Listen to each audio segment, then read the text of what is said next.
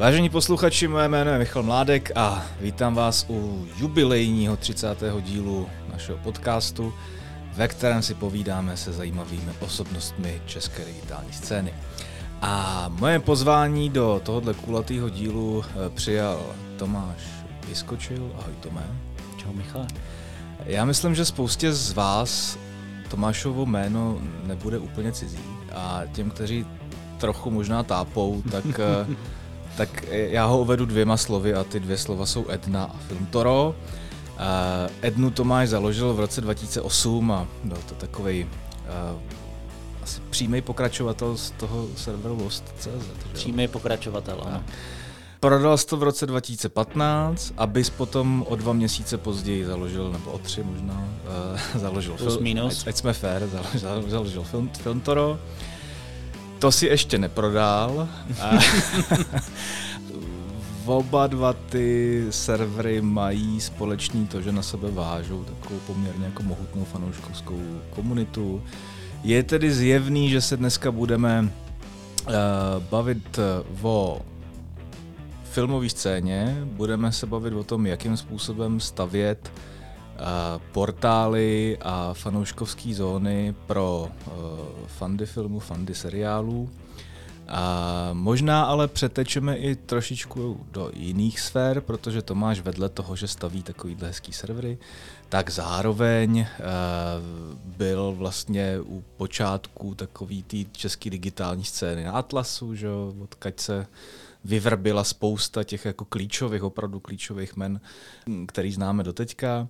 Uh, dělal si produktáka na seznamu, Dělal jsi šéfa SEO v Hádnice, odkud se vlastně známe. Přesně tak. A co jsi ještě dělal? Dělal bylo to hodně. No, uh, jestli jedeme celý můj LinkedIn no, profil, tak no, ještě jsme tam mohli ty... přihodit uh, volný CZ a jako uh, vlastně bývalou telekomunikační firmu. Jo. A současnou telekomunikační firmu, kde aktuálně jsem, můžeme samozřejmě zmínit taky a to je Vodafone. Tak a tam máš na starosti customer experience, eh, SEO, design, všechny tyhle ty záležitosti. Dalo by se to tak říci. Musíme začít historicky samozřejmě, a uh, protože ty jsi byl jedním z těch opravdu jako zakládajících uh, nebo lidí, kteří vlastně spolu zakládali tu scénu filmových serverů a seriálových serverů a tak dále. Tuším, že ten první se jmenoval Film Pub, jestli se nepletu. To dokonce nebyl ještě, ještě úplně první. Já jsem začal dělat filmový internetový weby ještě před eh, koncem tisíciletí, hmm. takže opravdu v těch dřevních začátcích. První web jsem vlastně spustil v roce 1999. Hmm. Co tě k tomu vlastně vedlo? Bylo to čirý fanouškovství, nebo jak jsi to měl nastavený? Uh, jednak fanouškovství, protože teda filmy jsem měl už od malička rád. A po revoluci vlastně, kdy konečně jsme měli možnost jednak vidět spoustu amerických filmů, dostali se k nám videokazety a všechny takové věci, tak se to samozřejmě znásobilo. Ale tady se to skombinovalo, že eh, nešel jsem teda dělat filmového režiséra do Hollywoodu, což jsem původně chtěl. Tak jsem se nakonec eh, spokojil jenom s tím, že jsem eh, zůstal u českého internetu, který na konci těch 90. let se začal rozvíjet. A já jsem měl to štěstí, lomeno smůlu, já jsem se dostal na vysokou školu, která mě zoufale nebavila, což byla stavební fakulta. Takže já jsem oficiálně teda vystudovaný mimochodem e, stavby vedoucí. Hezky to do toho pasuje, ano. A e, ta škola, když to tak jako zpětně na to koukám, mi dala jednu obrovskou výhodu. Bylo to jedno z prvních míst ČVUT, kde byl fakt dobrý internet už tenkrát. Takže když jsem utíkal z přednášek do počítačových učeben, s rychlým internetem a začal jsem hltat první články o, filmu a o, obecně o českém internetu, tak už bylo mnohem jednodušší potom začít psát, začít kódovat, začít stavět ty první weby, což jsem právě udělal na té vysoké škole dávno předtím ještě, než jsem jako někam nastoupil. Bylo první to psaní nebo kódování? Psaní. Psaní určitě. Já jsem začínal uh, jako externí uh, filmový recenzent na portálu do kina, hmm. který mimochodem ještě do dneška existuje. A teprve potom přišlo to kódování, Aha. teprve potom přišlo to stavění těch vlastních věcí. A k tomu se dostal jak? Vy, vystudovaný stavby vedoucí, to znamená ani ta jako výška nebyla nějak jako technologická, to byla opět taky jako jo, znouzecnost, jo. nebo co to, co to vlastně bylo? No, eh, já jsem k tomu ten vztah měl, protože vlastně já jsem studoval střední školu, která byla se zaměřením na film a počítače už mhm. tenkrát. Hmm. Já jsem se na tu stavánu dostal omylem, protože jsem původně chtěl hrozně moc na fel, ale bohužel na to jsem neměl moc dobrý známky eh, z matiky a z fyziky, takže nakonec jsem vzal tou stavební, ale jinak jako k počítačům a k filmům jsem měl blízko jednak jako zájem a pak teda na střední škole, panská legendární střední eh, filmová a počítačová prostě výuka v panské na střední průmyslové škole sdělovací techniky, to je to, co mi jako dalo ten, řekněme, nějaký uh, víc profesionální základ, protože tam jsme se jako tam, tam jsem mohl přičichnout i k té jako technické stránce toho, toho filmového průmyslu a samozřejmě výuka na počítačích a podobné ty věci tomu šly naproti. Uh-huh. Takže ještě, ještě malinko zpátky, ten úplně jako první server, ve kterém si už měl jako fyzicky prsty, tak to byl jaký? To bylo do kina, to kam jsem teda kina. začal psát, protože mi to bavilo a pořád jsem chtěl zkoušet nové věci, tak říkám, co kdybych nemusel čekat, až mi napíšou z do kina, jestli pro ně nechci napsat tuhle tu recenzi, hmm. co kdybych si založil svůj vlastní web. Tak jsem vlastně začal patlat na můj webu eh, první svoje vlastně jako krůčky a založil jsem web, který se jmenoval Filmnet.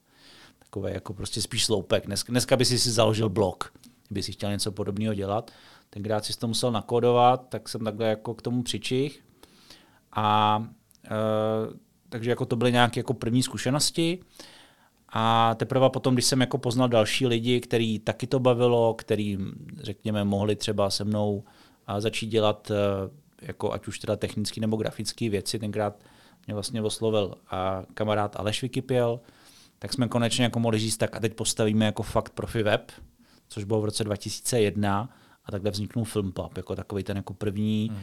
my jsme to vždycky ze srandy říkali jako první velký filmový online magazín který měl jako ambicí jít proti těm zavedeným časákům, jako byla třeba Cinema nebo Premiere, tak jsme si jako fakt stavěli první filmový online jako magazín toho velkého druhu. Nebyli jsme úplně jako první, protože to byly třeba kinofil a předtím právě i to do kina, ale tím tím jsme jako mohli říct, jako jdeme do toho fakt jako moderně a se vší pompou. Oni, on ten konec 90. a začátek 0. let uh, byl hodně ve znamení i takových jako uh, televizních pořadů, jako Kinobox, že? Prostě mm-hmm. to mhm. bylo brutálně populární záležitost. A věřil si tomu, že už na začátku, že dokážeš uh, podobnýma projektama vlastně se vyrovnat tradičním médiím a postupem času i překonat návštěvností, sledovaností? Jo, tak ono i na příkladu toho, jak se začaly v jiných oborech vyvíjet věci, které uh, řekněme na tom internetu nastoupily, tak ty si určitě pamatuješ dobu zlatých stránek a toho, jak vlastně všechny ty katalogy se najednou začaly vlastně překlápět online, vyhledávače najednou byly prostě ve velkém online. A u toho filmu, my jsme jako, co samozřejmě pomohlo, my jsme naskočili na hezkou vlnu, což byl ten přelom toho tisíciletí, kdy najednou i obecně podle mě vzrostl velký uh, zájem o kina, a což bylo daný díky věcem, jako byl Pán prstenů, Harry mm-hmm. Potter a podobně. A začala taková ta horečka těch DVDček. Konečně bylo prostě možné si i ve velkém nějak jako kupovat a sdílet tyhle ty věci. Takže jako naskočili jsme na tu ideální vlnu, která vlastně souvisela s tím, že byl internet čím dál tím rozšířenější, byl hezký obsah, kde se ty lidi prostě mohli združovat a, a tohle to jako pomohlo tomu, že jsme se dostali na nějakou úroveň, kdy sice jako distributoři pořád říkali, no vy jste nejste cinema, vy nejste premiére, tady nemáte co dělat na těch novinářských projekcích, to je určený pouze pro opravdový magazíny. Ale jako postupně to začalo jako přijímat, že prostě jde i, jde, jde i na internetu, jak tomu právě oni říkali, vždycky ten internet, mm. jde i na tom internetu psát jako profesionálně o filmech, recenze, portréty a podobně. Mm. Uh, uběh nějaký čas, uh, tebe uh, napadlo založit Lost.cz, následováno Ednou, možná začněme u toho Lost.cz, protože Lost byl vlastně jako obrovský fenomén a byť teda ne úplně znalý filmový a seriálový historik, tak troufám si tvrdit, že to byl začátek takový ty seriálový jako mánie. A jakým způsobem tohle do sebe vlastně jako zapadalo, tyhle ty dva projekty? No, já vlastně s Filmpubem jsem se dostal do Atlasu, hmm. který mě tenkrát oslovil, že bychom s nimi začali spolupracovat. A protože oni potřebovali takovýhle externí projekt, tak eh, jsme se dohodli nejdříve na nějaké jako obecní spolupráci. Vlastně po letech Atlas ode mě ten projekt koupil a vzal ho za svý. A to, co vždycky se mi stávalo potom i později, že když uh, jsem teda mohl nějaký svůj uh, projekt prodat, tak samozřejmě už mi šrotovala hlava, co bych zkusil postavit za novej. A začali jsme právě koukat uh, v Atlasu s dalšíma lidma na tenhle ten seriál. Tak jsme říkali, jo, hele, tak postavíme tady prostě webík, nás to baví, budeme si tam jako psát ty svoje teorie a podobně a možná nějakých pár stovek lidí na to za měsíc přijde. No. Tak první měsíc tam přišlo asi 2000 lidí a další měsíc 20 tisíc. Hmm. Takže jako vzalo to najednou hroznou vlnu, kterou jsme nečekali, neplánovali. Ten seriál, nejenom teda, jak si přesně uved, a byl takový jako hezký začátek té seriálové mánie éry, která vlastně trvá dodnes, ale byl to taky uh, výjimečný seriál v tom, že ty lidi se potřebovali združovat na tom, hmm. na tom webu, potřebovali tam diskutovat o těch záhadách, teoriích. A já vlastně najednou jsem poznal věc, kterou Uh, u Filmpabu jsem nepoznal, protože to, byly, to bylo prostě daný profesionální obsah psaný tak, jak, jak prostě novináři píšou, že jo. Odborně bychom tomu mohli říkat web 1.0. Kdežto ta, ta stránka o tom lostu už byl vyloženě ten komunitní běh, to už prostě uh, mělo prostě obrovskou už jako základnu lidí. Já jsem až překvapený, kolik lidí, i vlastně relativně mladých tenkrát, to znalo a chodilo tam. Uh-huh že to je takový jako dobrý ledoborec na úvod vždycky říct, jo, jako já jsem znal uh, vlastně ušlo z CZ. A, a tam jsem teprve jako poprvé poznal, že můžou existovat až takhle věrní komunity. Že vlastně jako jde dělat něco o jednom jediném tématu s takovýmhle dosahem. Hmm. Jak moc uh, si se s Lostem a s Ednou vlastně svezl po, po takový té éře uh, torrentů, P2Pček a tak jo, dále. Jo. Eh, bylo to, bylo to vlastně pro existenci těch serverů jako důležitý, nebo si uh, myslíš, že by se to dalo i bez toho? Jo, tohle je taková hezká vždycky uh, šedivá zóna. Aha. Samozřejmě všechny tyhle ty věci, které jako se dělaly, ať už to byly titulky nebo, nebo sdílení věci, tenkrát to k tomu patřilo, upřímně to nešlo dělat bez toho. My jsme to teda programově nedělali jenom kvůli tomu, jsme si jako nezakládali ten web kvůli tomu, aby jsme tam mohli sdílet jenom linky na stažení, ale ty lidi to prostě dělali a upřímně jako v prvních letech ani za náma nikdo nechodil, aby jsme s tím něco dělali. Jo, a takže je tak. to doteďka, že jo? No, jako je to doteďka, Myslím, ale titulková kultura. Je to, je to něco, co samozřejmě jednak je mnohem více postihovaný. Mm-hmm. A druhá věc je, ten svět už je někde jinde a to, co třeba tenkrát se dělalo, že se prostě překládaly novinky pro epizodu Lost, bylo daný tím, že ten seriál se k nám nejdříve vůbec nedostával, anebo se k nám dostával s ročním spožděním, což dneska, když máš prostě na Netflixu nový seriál, tak ho všichni mají v jeden den po celém světě a můžeš ho vidět s titulkama nebo s dubbingem. To byla před 15 lety, 10 lety, možná ještě před pěti lety. Pro nás, pro Čechy, jako nepředstavitelná věc. Hmm. Jak moc vůbec máš, uh, máš-li nějaký prsty uh, právě v tom, jak moc je uh, Netflix lokalizovaný u nás? pomohly tomu ty tvoje aktivity a budování těch komunit nějakým způsobem? Nebo? To je taková hezká jako věta, po který bych se mohl svést. Ne, tak jako to, to, že jsme začali třeba i s Filmtorem dělat hodně věcí naproti Netflixu, samozřejmě jako pomohlo tomu, že si toho lidí víc všimlo, ale ten Netflix by to uhrál tak jako tak. Jo, on k nám programově vstoupil až s velkým spožděním, protože jsme prostě malý obtížný trh. Jsem ale rád a evidentně se to potvrdilo, že Netflix o nás ví, i když s náma nekomunikuje. A byli jsme dokonce schopni udělat jednu věc, když teda přeskočíme teď v čase o několik let dopředu, že vlastně když jsme udělali petici za to, aby Slovensko mohlo mít český titulky na Netflixu, tak se to vlastně dostalo až k ním a podařilo se to změnit. Aha. Jo, takže jako to samozřejmě jako potěší, že oni tomu nas, jako naslouchají. Ale e, jako to, že prostě jsme začali dělat facebookové stránky a jiné aktivity, to spíš pomohlo ty lidi koncentrovat, než aby jako jsme si přivlastnili tu zásluhu, že, že jsme to byli my, kteří jsme to změnili. To je, to jako buďme zase na zemi. Já to vrátím zpátky na ty, na ty koleje v tom čase. A nějak, nějak ten čas šel a dostal si se k možnosti uh, Ednu odprodat uh, do Mladé fronty, což není Mafra, je to Mladá fronta. Ale spousta lidí a, nás a, právě to vždycky dřenila. No. já si pamatuju, že to z toho byly jako dost velký jako diskuze, že mm-hmm. co jste se úplně jako zbláznili. Jo, jo. A, a že to vlastně jako nešlo vysvětlit, že, že, to, že to jsou dvě Ale jo, tak a navíc ta nálada ještě před těma kolika sedmi, osmi lety byla vůči uh, novému majiteli Mafra výrazně otevřenější. Dneska už by to bylo samozřejmě komplikovanější. No.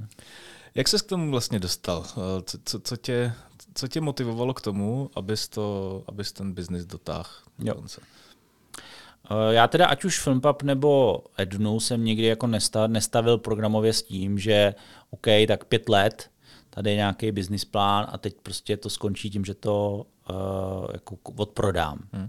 Jo, spíš se vždycky každý ten projekt dostal do fáze, kdy říkám, hele, já už tomu nemám co nabídnout, už prostě převzali to tam třeba další lidi, už sám cítím, jako, že nemám úplně tu motivaci to dělat. A on je to hodně souvisí s tím, že oba dva projekty já jsem dělal jako vedlejšák. Jako nikdy to vlastně nebyla, bohužel, bohudík, moje jako hlavní práce.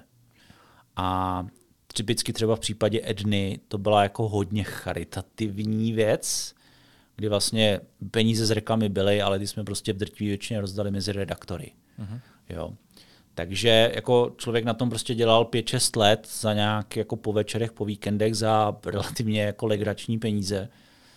A pak, když jako najednou k tobě přijde někdo řekne, hele, zvaž to, buď vás budeme zastupovat, což teda Mladá fronta tenkrát nabízela, anebo co byste tomu říkali, bychom to koupili. Já říkám, OK, tak uh, pojďme se o tom bavit, co to jako bude. Podobně to tenkrát, když si probíhalo s Atlasem. Jo? Takže jako prostě přijde nějaká zajímavá nabídka a říkám, přišla ve správnou dobu v obou dvou chvílích, kdy říkám, jednak já jsem už jako neměl úplně jako tu správnou motivaci to hnát dopředu. Viděl jsem, že to funguje samo, že ta nová společnost, která to koupí, je zajímavá, že s tím má nějaký dobrý úmysl, což v prvních letech Atlasu platilo, pak teda bohužel to koupilo centrum a šlo to do háje. V případě Mladé fronty to s nějakýma zakopnutíma a vlastně e, úspěšně pokračuje prostě do dnes, do dnes tady vlastně vedle v místnosti u Internet Infa. Takže jako podařilo se to prostě jako posunout tímhle tím způsobem. A e, pro mě to má takový jako hezký zadosti učinění, jo, jako e, e, prostě prodal jsem to, ale nemusím se stydět za to, že jsem to prodal, protože to dál pokračuje, jsou tam super lidi dál, kteří to vedou.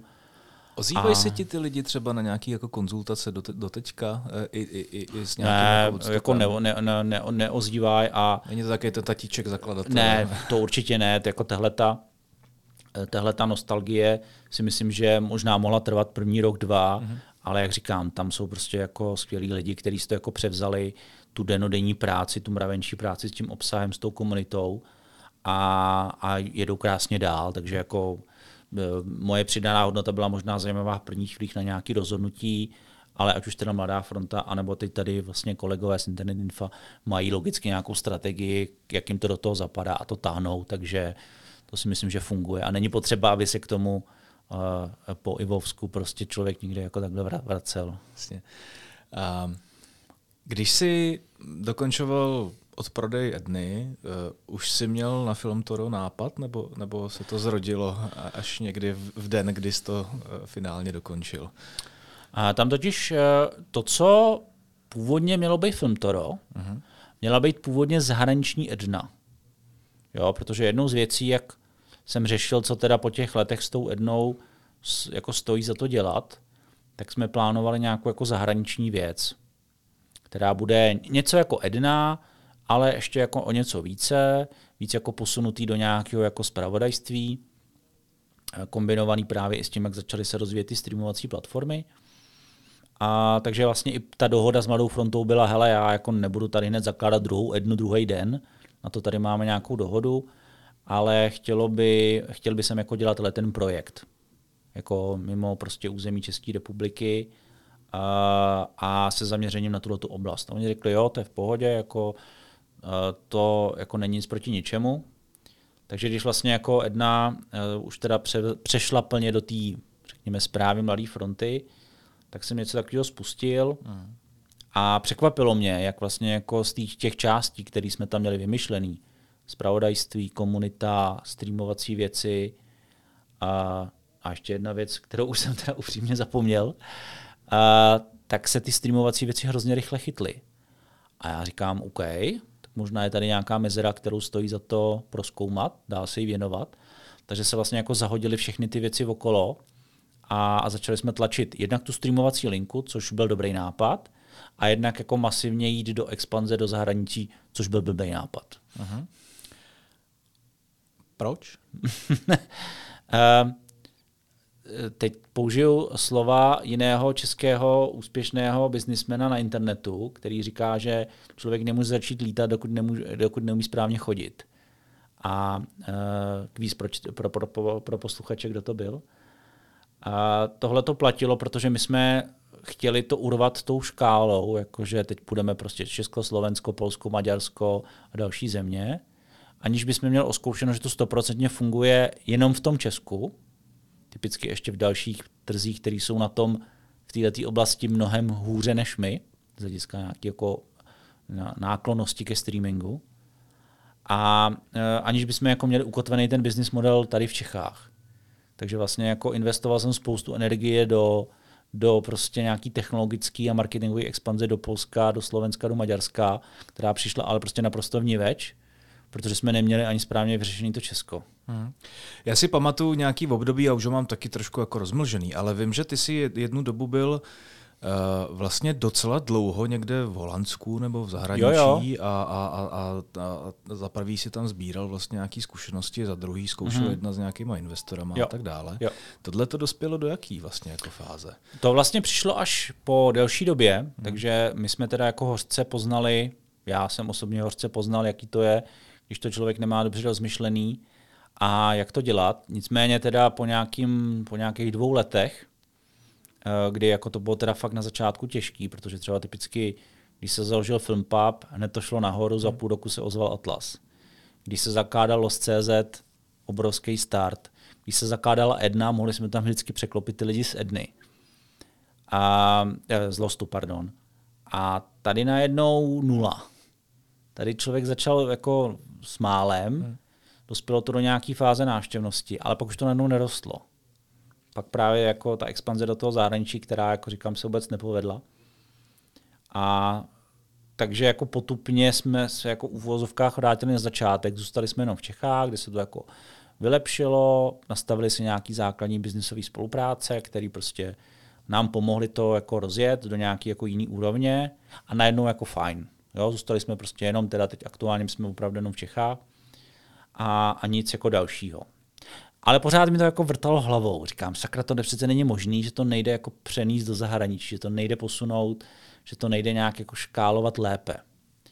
A dostali jsme právě nabídku, oslovil nás akcelerátor eh, z Holandska, který řekl, pojďte k nám, my máme mediální program pro někoho jako jste vy. A já říkám, to je super, protože zatím všechny ty akcelerátory, které my jsme kdysi jako před lety zkoušeli, byly na všechny takové ty jako internet věcí a, a kryptoměny a blockchain a podobně a konečně něco, co jako chce dělat média a video. No, takže jsme tam přihlásili, uspěli jsme vlastně v tom jako pohovoru a oni řekli, tak pojďte uh, teď na tři měsíce do Holandska. Takže samozřejmě do, doma nadšení, uh, odjet na tři měsíce do Holandska, tam jako sbírat uh, zkušenosti. Nicméně jako tohle nám výrazně pomohlo v tom, že teda my jsme si přivezli z Holandska ten nápad, jak to dělá v tom zahraničí. To, co vlastně tomu pomůže. A tohle to vlastně je základem druhého projektu, který dneska vedle jako Filmtara máme, což je Flix Patrol, zaměřený na streamovací data a, a čistě jako zahraniční projekt. A, a to nám jako pomohlo najednou jako se dostat úplně někam jinam, což bychom bez toho akcelerátoru nezvládli. Flix Patrol je jak starý projekt vlastně? To, to, to je ten, čerstvý, ten, ten jsme spustili v takové krásné době, protože my jsme přijeli z Holandska v prosinci 2019. Měli jsme prostě vizitky investorů a podobně a teď se to začalo řešit. Leden, leden takový jako, že OK, tak to pojďme domlouvat. Únor, no OK. A pak přišel březen a prostě všichni nám začali jako přestali brát telefony, protože prostě březen 2020 to bylo, jak když otočíš klíčem, jako všichni začali sedět na penězích a podobně. Čeče, já bych to v této oblasti vůbec právě nečekal. bych... Pozor, pozor, no. ono biznisově. Jo, OK. Biznisově to bylo o tom, že všichni najednou nevěděli, co bude, tak všichni zavřeli kohoutky. Ale z hlediska návštěvnosti, toho, jak začali lidi sedět doma, to mělo úplně opačný hmm. efekt. Prostě na Filmtoru hmm. najednou je jako v Česku úžasná návštěvnost. A Flix Patrol jsme spustili 1. dubna 2020. To znamená v takový ty jako opravdu plný nejhorší karanténa. No. Nejhorší karanténa. Ale bylo to v době, kdy byly kina buď zavřený, eh, nebo prostě za nějakých šlených podmínek všichni seděli doma a všichni řešilo, uh, my nevíme vůbec, co se děje, na co lidi koukají a podobně. A my jsme přišli s tím, tím projektem úplně jako v nejlepší dobu. Hmm. Takže zatímco teda z hlediska investorů nic, tak z hlediska klientů, my jsme měli první klienty na Flix Patrol už po měsíci. Kdo je vlastně jako klient takového serveru? My máme tři druhy klientů hmm. na Flix Patrolu. První jsou studia. Fakt se bavíme o hollywoodských studiích typu prostě Warner Brothers hmm. nebo, nebo Universal, který potřebují data o tom, na co ty lidi koukají, aby měli přehled o tom, co vůbec se na tom trhu děje. Oni dřív měli k dispozici tržby skin, který jsou ale čím dál tím méně podstatný, ale vůbec nevědí, co se děje na streamingu. Takže to jsou jako první klienti, aby věděli, co se děje, spíš jako co se děje a dělo do minulosti. Hmm. Druhý typ klientů jsou uh, agentury, protože vlastně i v tom filmovém průmyslu existují agentury, co naopak připravují filmy. Co řešejí tak, že my teď tady máme pro vás balíček uh, herce, producenta, uh, případně nějakých dalších tvůrců v tomhle žánru a víme, že to bude fungovat, protože naše data ukazují, že tam ten trh směřuje. Uh-huh. Takže ty agentury to potřebují pro nějaký jako vývoj trhu. Třetí typ klientů jsou média, který potřebují, uh, milují data do svých článků, do svých přehledů, do svých statistických úvah, aby věděli, co teď frčí a proč.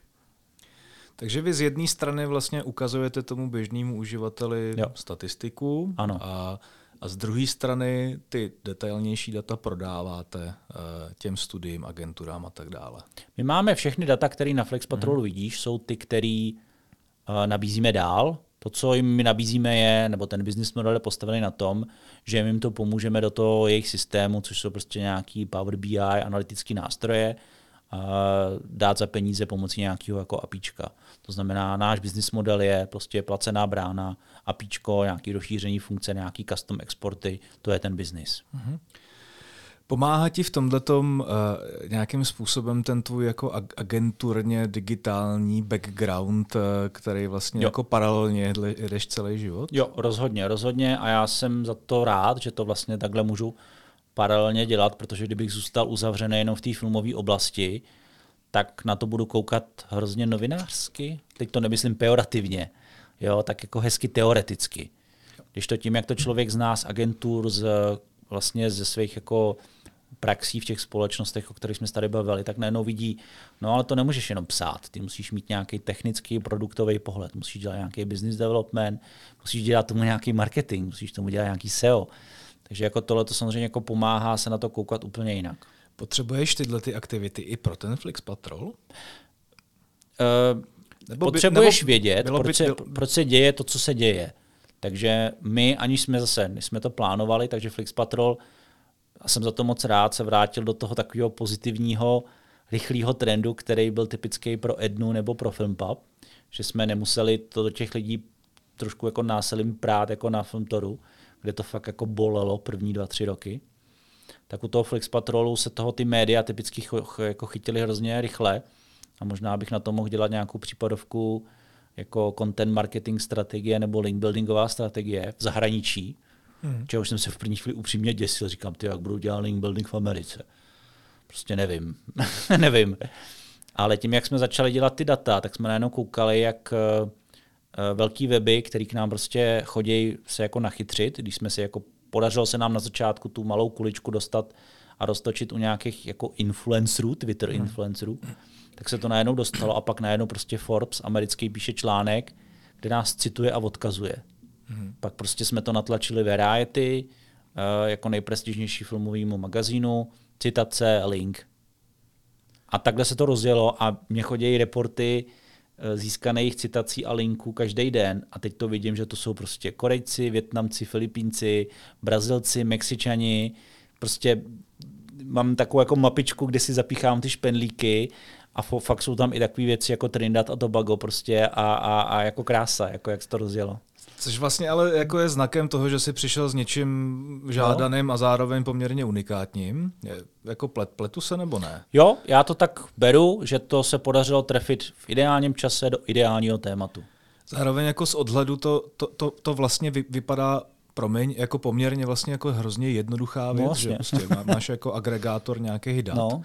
A fakt na něčem takovém není nějaká jako rozumná konkurence? Nebo nebyl, nebyla, Pozor, v tý, nebyla v té době? Konkurence kdy... je, byla a bude. Mm-hmm. A mnohem upřímně jako je třeba si říct, že jako ještě pořád hrajeme jako druhou, třetí ligu. Mm-hmm. Jo, ta konkurence je obrovská, protože třeba typicky první ligu hraje Nielsen, Comscore, tyhle ty super mega korporace, které jsou v tom biznisu desítky let, dělali televizní sledovanost, dělají prostě kinotržby, DVD, nebo dělali DVD tržby, teď dělají streaming.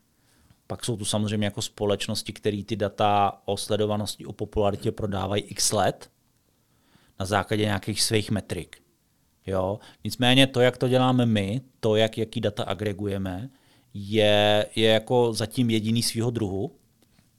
Ale grační je, že jsme to začali dělat pro Netflix v době, kdy Netflix spustil svoje žebříčky, takový ty hezký top ten, mm. který na tebe v tom Netflixu svítí. Spustili jsme to měsíc potom, co, co, co to jako vyroloval do celého světa. A, a psali nám tvůrci z Netflixu, který pro, pro, jako pracují, říká, konečně existuje web, kde já jako tvůrce tohohle seriálu vidím, jak si konečně vedu v celém světě, protože, protože to prostě Netflix mi to neřekne. A, a si to řekne po těch zemích. Je, je, jednak prostě já vidím, že se to udrželo 20 dní, vidím, že to dokonce mají lidi rádi prostě tady, prostě já nevím, na Tajvanu a paráda. A Netflix vlastně tehle ten tlak, a jak jsi se mě ptal o tom, jestli jsme s Filmtorem dokázali něco pro Netflixu, tak tady, jako za to bych tu ruku nedal. Ale tady bych za to tu ruku dal, protože se stalo, že i na základě tohohle tlaku, který vznikal, na základě toho, jak my jsme to postavili, Netflix před koncem minulého roku spustil podstatě svůj Flix Patrol. spustil vlastně jako svůj web, který tohle to agreguje, přidal k tomu nějaký svoje samozřejmě nový čísla, ale ta reakce lidí z branže, který nás znají, tak řekli, víte o tom, že vás vlastně jako fakt skopírovali? Říkám, no, já to vlastně budu brát jako čest.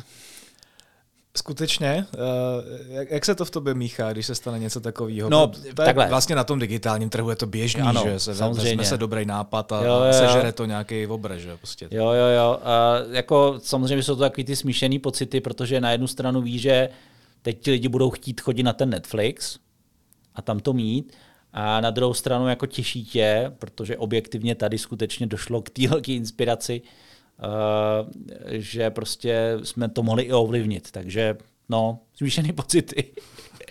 Ale dobrý je, že se ten trh tímhle tím směrem jako vylepšuje a že máme jako pořád kde brát. Pro mě to je signálem toho, že i když už i někdo jako Netflix dělá takové věci, tak je vidět, že i někdo jako Netflix tom vidí ten potenciál. Hmm. Což je podle mě jako zásadní signál do trhu. Máš teďka dva projekty. Jeden je jako vlastně čistě lokální, možná s nějakým potenciálem rozvoje pomalem po eh, střední a blízké Evropě. No, zůstaneme v Čechách. Máš něco, co za, za prvý už v tuhle tu chvíli je globální, za druhý má poměrně jako vysoké ambice. A co ti zabere víc času?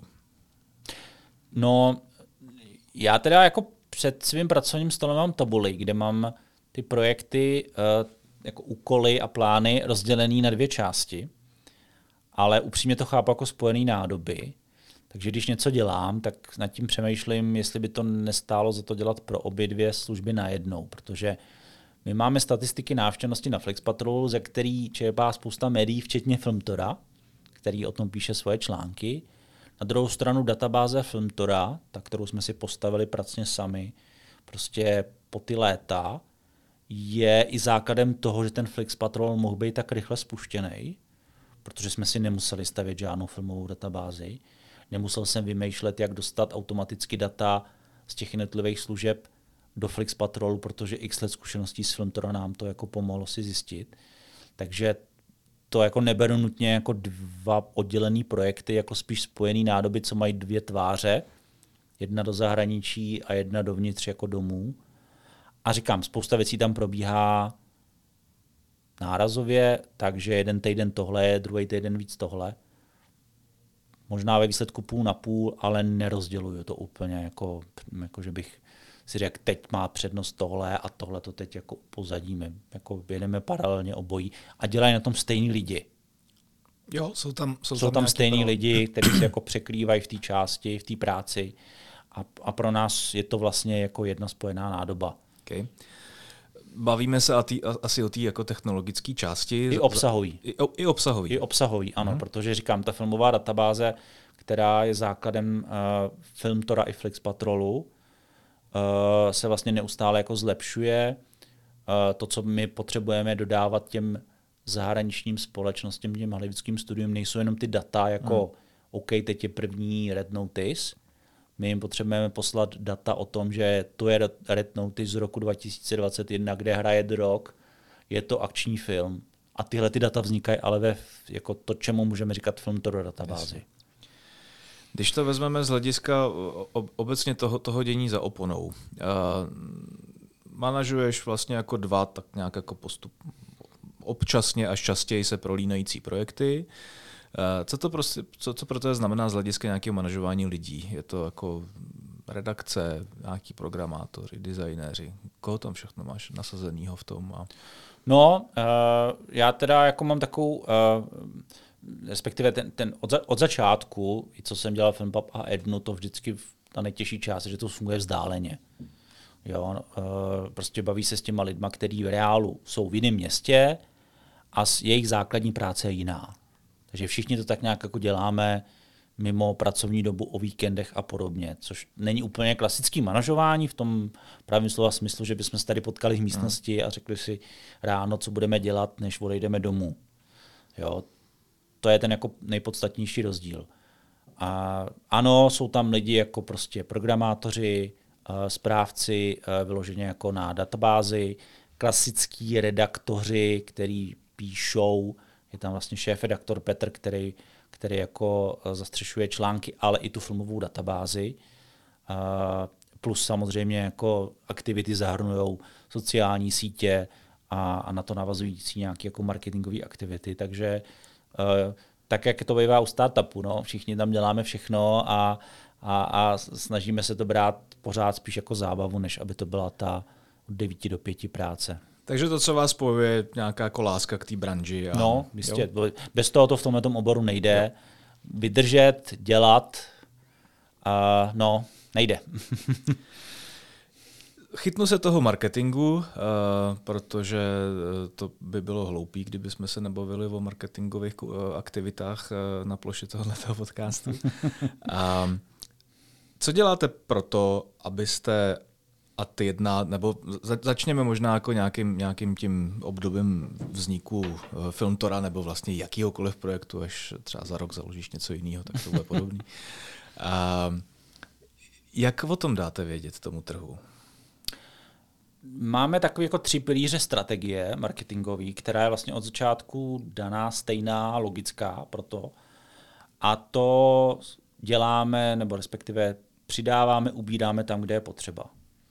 Takže pro nás v první chvíli ta, nebo je to postavené na obsahové strategii, to znamená, my se propagujeme tím, čím vlastně máme postavený Filmtor a Flix Patrol jako ten obsah. Což v případě Flix Patrolu jsou data, to je jasný. U Filmtora je to, to že monitorujeme komplet nabídku českých, legálních českých streamovacích služeb. Plus k tomu děláme nějaké inspirační věci, nějaké články.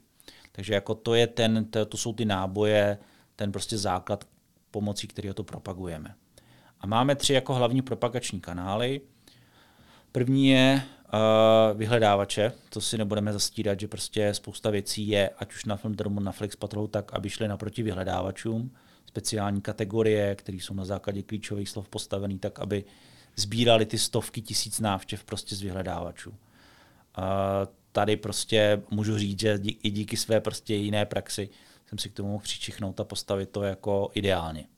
Druhá věc jsou sociální sítě, které teda mají takovou nepěknou vlastnost, že ti jeden měsíc krásně fungují a pak ti prostě zaříznou nějaké jako dosahy a podobně a seš háji.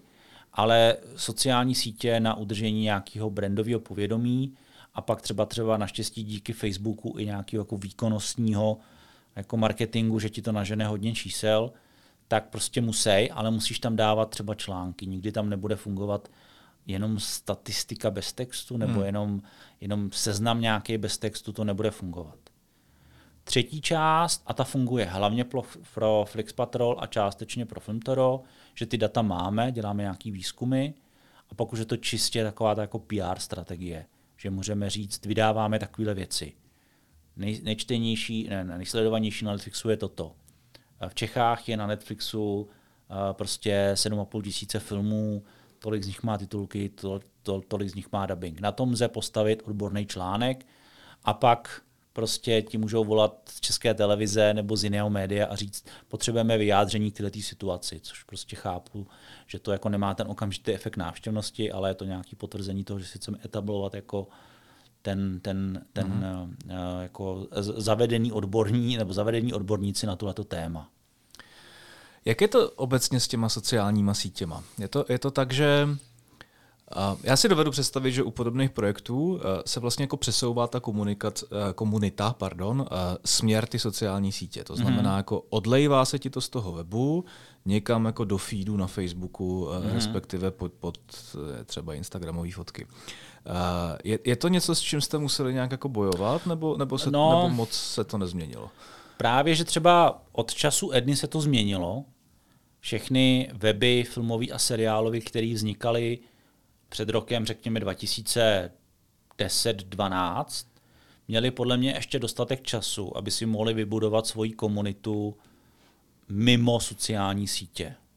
Takovou tu věrnou základnu fanoušku, která jim tam hodnotí, komentuje, provádí nějaký akce.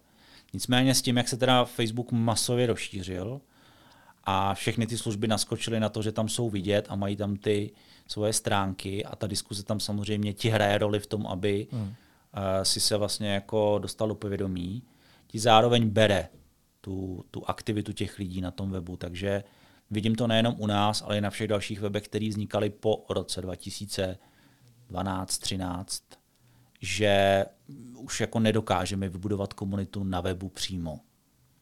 Jo, že se ta hlavní část odehrává na Facebooku, na Instagramu, na YouTube uh-huh. a podobně. Už prostě ty lidi nechtějí z těch sociálních sítí moc odcházet. Daří se vám je tam vodit přesto? Protože asi jeden z těch klíčových uh, nějakých revenue streamů podobného projektu jako Filmtoro bude určitě vždycky reklama na tom webu a aby si ty lidi tu reklamu kupovali, tak musíš mít návštěvnost. A daří se vám v tomhle tom být jako jo. úspěšný, že ty lidi opravdu na ten web odejdou? Ano, na Facebooku ano. Mm-hmm. A děláme teda jako hodně pro to, aby to fungovalo, že to není jenom jako, že máme Facebook, ale programově se jede, jak ten Facebook funguje, jaký typy článků, jaký čas. To samozřejmě tam platí a daří se to. Myslím si, že nadprůměrně pořád ještě s tím, jak Facebook osekává ty zásahy, tak pořád nadprůměrně se to daří. Instagram upřímně není výkonový kanál, tam jako z návštěvnosti nepočítáme, to samý YouTube, nebo pokud děláme podcasty, tak to bereme jako čistě podporu té značky, ne okamžitě efekt návštěvnosti. No a e, pak samozřejmě je tu jedna speciální marketingová škatulka, kterou bych asi nějak jako odborně nenazýval, a to je efekt seznam. Protože samozřejmě a vznikla takhle spousta webů a my jsme tam konečně po letech taky, v okamžiku, kdy jsi na opeči seznamu, tak se samozřejmě posouváš uh, úplně jo, do jiné kategorie. Jasně, jasně. Ale jak říkám, ne, neříkal bych tomu úplně jako marketingová strategie. Tak, tohle to je dobrý téma. Uh, tam se dostaneš jak uh, do, tý, uh, do toho no, nekonečného scrollovacího uh, seriálu? pokud máš čistě obsahový web jako magazín, který je na nějaký téma, který není úplně jako mimo pro seznam, ale tak aktuálně seznam bere všechno, tak si myslím, že to je velmi jednoduchý. Seš tam, oni tě začnou přidávat, pokud, pokud si všímáš toho, jak ten algoritmus pracuje, na co lidi klikají a podobně, tak si myslím, že z toho můžeš mít moc hezký kliky. Viděl jsem na hodně filmových webech, který v okamžiku, kdy je seznam přijal, tak jako výrazně změnili svoje obsahové zaměření. Hmm. Jo, takový ty dřív geekovský weby jsou najednou plný toho, co dneska dělá prostě Zdeněk Troška, protože ty uživatelé seznamu chtějí znát, co dělá Zdeněk Troška. Musíš a... být v tom uh, aktivní v přidání toho webu jako uh, musíš, do seznamu, musíš. nebo, nebo si tě ten algoritmus ne, všimne sám? Ne, že... musíš být aktivní, jo. podlehá to normálně samozřejmě smlouvě spolupráci, jsou tam velmi tvrdé podmínky, které musíš nejenom na začátku splnit, ale i průběžně splňovat o to, že prostě jak mají články vypadat nebo nevypadat. Dostáváš trestný body za to, uh-huh. že nemáš tady prostě v textu třeba něco, nebo naopak tam máš něco navíc. To, co třeba nám eh, škodilo, a my jsme se nebyli schopni dlouhá léta na seznam dostat, že seznam nás nepovažoval za filmový magazín. On nás považoval za srovnávač, hmm. za e-shopový řešení, který si evidentně podle seznamu bere miliony z provizí kliků na Netflix. A, a to, že máme nějaký texty, je vlastně blok hračička. Uh, podařilo se nám to tam dostat s našima článkama o tom, co je nový na Netflixu. Bohužel mezi tím všichni uh, ostatní filmové magazíny přešli na tenhle typ článků pro seznam, protože vidí, že tam fungují a začali to prostě tomu seznamu spát dříve, než my jsme se tam byli schopni dostat. Hmm. Moc mě těší, že jakmile jsme se tam dostali my, tak teda jako ty kliky jsou z toho super. A když už jsou ty kliky, tak tě to nějak jako upřednostňuje automaticky. Jo, pak se to samozřejmě učí a je vidět tohleto, ale je, je vidět, že tam je pořád velká eh, ne, ruční, no, vlastně ruční práce, která s tím jako souvisí, že uh, tě, tě jako můžou posunout vejš, jo. dostaneš se jako nahoru. Mě docela zaujalo, a ono to je úplně na jiný rozhovor samozřejmě, ale to, co říká, že tam jako platí nějaký tvrdý pravidla mm-hmm. obsahový, člověk tam opravdu jako dost často natrefí na jako úplně brutální clickbaitové záležitosti mm-hmm. typu takový to kafe CZ a co já vím, co mhm. všechno, mm-hmm. kde se jako proklikneš na článek o, o tom, jak uh, te, teta Jana uh, si dala večer kávu a ráno Neuvěříte, se... co se stalo potom. no, já vlastně jako jsem překvapený, že to pro, vůbec podléhá jak, nějaký kontrole. Jo, prostě. Uh, Takhle, eh, je to vidět rozhodně z toho gramatického pohledu, jo, jak ty titulky jsou tvořený. Eh, dávají si velký pozor na to, aby eh, měl si třeba uvedený zdroje u fotek. Jo, tam evidentně, protože ten celý for je v tom, že oni ti platí za reklamu, kterou tam zobrazují. Mimochodem v porovnání s Googlem je to zanedbatelný, takže obdivuju weby, které se postavili pro seznam. Ano, taková kategorie existuje, magazíny založený pro seznam, které jsou schopní se uživit jenom ze seznam reklamy, protože to podle mě nejde. Hmm. A, ale ta návštěvnost tam dokáže padat hezky. E, nicméně nám vracejí i věci typu překlep nebo e, blbá schoda podmětu s přísudkem, která se tím může stát, všichni jsme jenom lidi, tak to nám třeba seznam vrací. Hmm. Hmm. Jak to máš na těch webech eh, obecně s nějakou jako politikou akceptace uh, reklamy? Jo, uh, no, uh, tak ty, co znají Ednu a znají Filmtoro, uh, oba weby jsou hodně zásobený reklamou, to nezastíráme. Uh, na druhou stranu, ono to upřímně nejde. Jako mám takové hezké don't hate the player, hate the game. A ta game, ta hra je bohužel taková, že lidi za tenhle ten obsah nebudou schopní platit předplatné ala Forbes, hospodářské noviny. Nikde na světě prostě ten, tenhle ten zábavní obsah nemá tu cenu zlata, za kterou platíš. Takže tím moc jiných uh, business modelů uh, nefunguje. Reklama jde dělat buď jako, že ji tam máš a dáš si tam dva banírky a můžeš říct, že máš příjmy z reklamy, které jsou ale naprosto na prd, anebo jdeš teda do toho jako pokerovský all-in a pak už to začíná být zajímavý. Jako myslím tím zajímavý z toho, že tím nakrmíš ten rozpočet, ne, že si odejdeš na Bahamy. Jo, to ti myslím. Takže jako to funguje, ale ano, může to mít ten efekt pro toho člověka, že prostě se tím cítí zahlcený. Skromně můžu říct, že jako lidi nás porovnávají s dalšíma, tak když si vezeš na americký weby, tak to je jako úplně jiný level. Spíš mě zajímá, jestli uh, jestli na to jako potřebuješ nějakého člověka, který řeší jenom tu, tu disciplínu, eh, nebo se spokojíte s nějakou jako automatizací? Prostě Ale a... pro, pro velký weby věřím, že a ostatně ta disciplína toho jako yield managementu je, pro velký weby zastupitelství je potřeba, aby ten člověk si s tím hrál. Ostatně, když byla jedna součástí Mladé fronty, tak takového člověka měla. Uh-huh. A, a jako sám jsem čuměl, co jde vymyslet. Je pravda je, a to je reálný postřeh, který můžu nabídnout, v okamžiku, kdy si začneš reklamy od Google umistovat sám podle sebe, tak dostaneš z toho nějaký peníze. Ty si prostě podle svého nejlepší vědomí řekneš, takže dám reklamu tady, tady, tady a ono to asi funguje a ty, ty CTR jako nejsou špatný.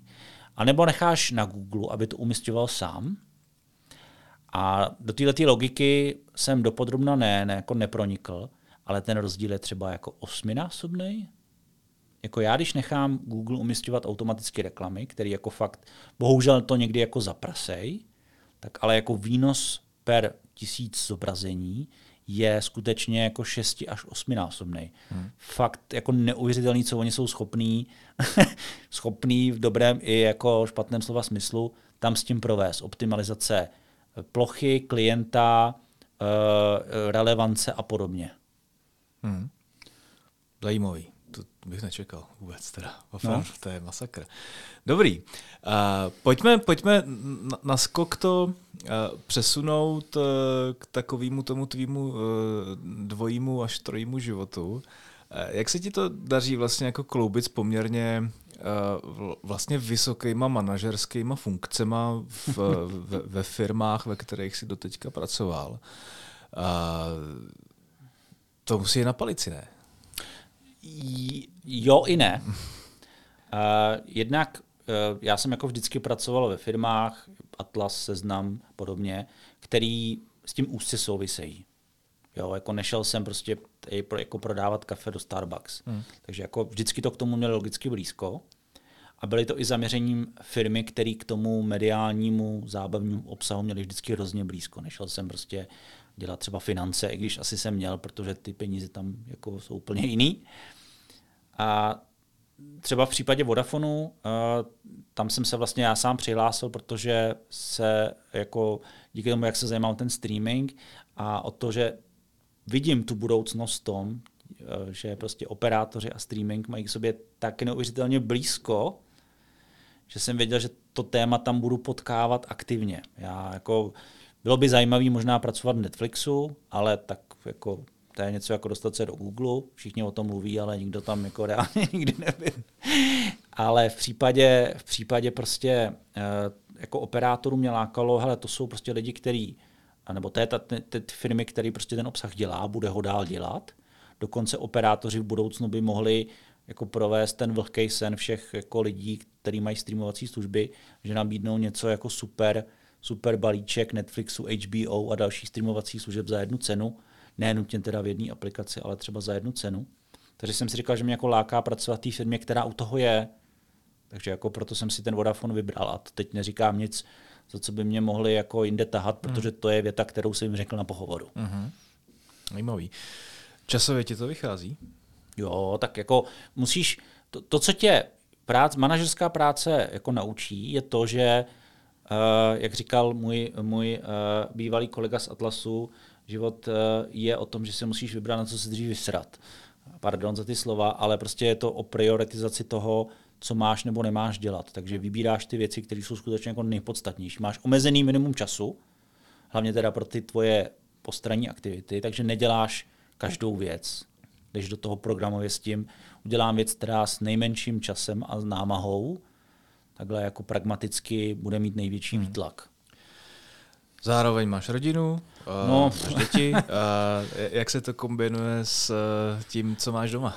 No, já bych, rád, rád bych někdy jako uh, slyšel nebo nachytřil se od někoho, jestli to vůbec jde dělat nějak tak rozumně, protože se to snažím tak jako balancovat, je to teda často velmi těžký.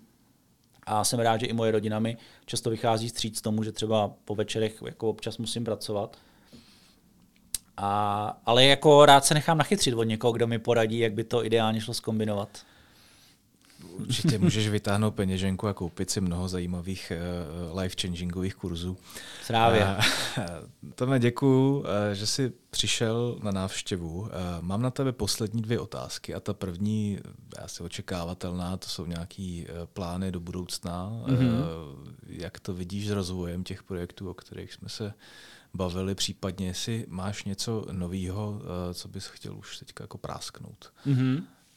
Tak uh, s Filmtorem tam eh, plány pro letošní rok jsou jasný, protože i díky tomu, že vlastně jsou tu nové streamovací služby jako HBO Max, v létě přijde Disney+, možná ještě nějaké další služby, tak očekáváme, že se ten streaming skutečně stane jako podstatnou součástí toho, jak se o věcech baví, pokud nás teda brzo někdo neodpálí zpátky jako do pravěku.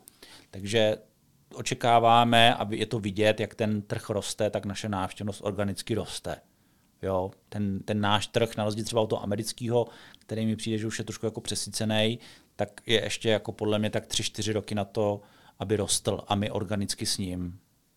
Takže jako pro Film Toro je důležitý být u těch věcí jako první, zajímat, zajímat se aktivně o to, nabídnout prostě hmm. přehledy knihoven článku.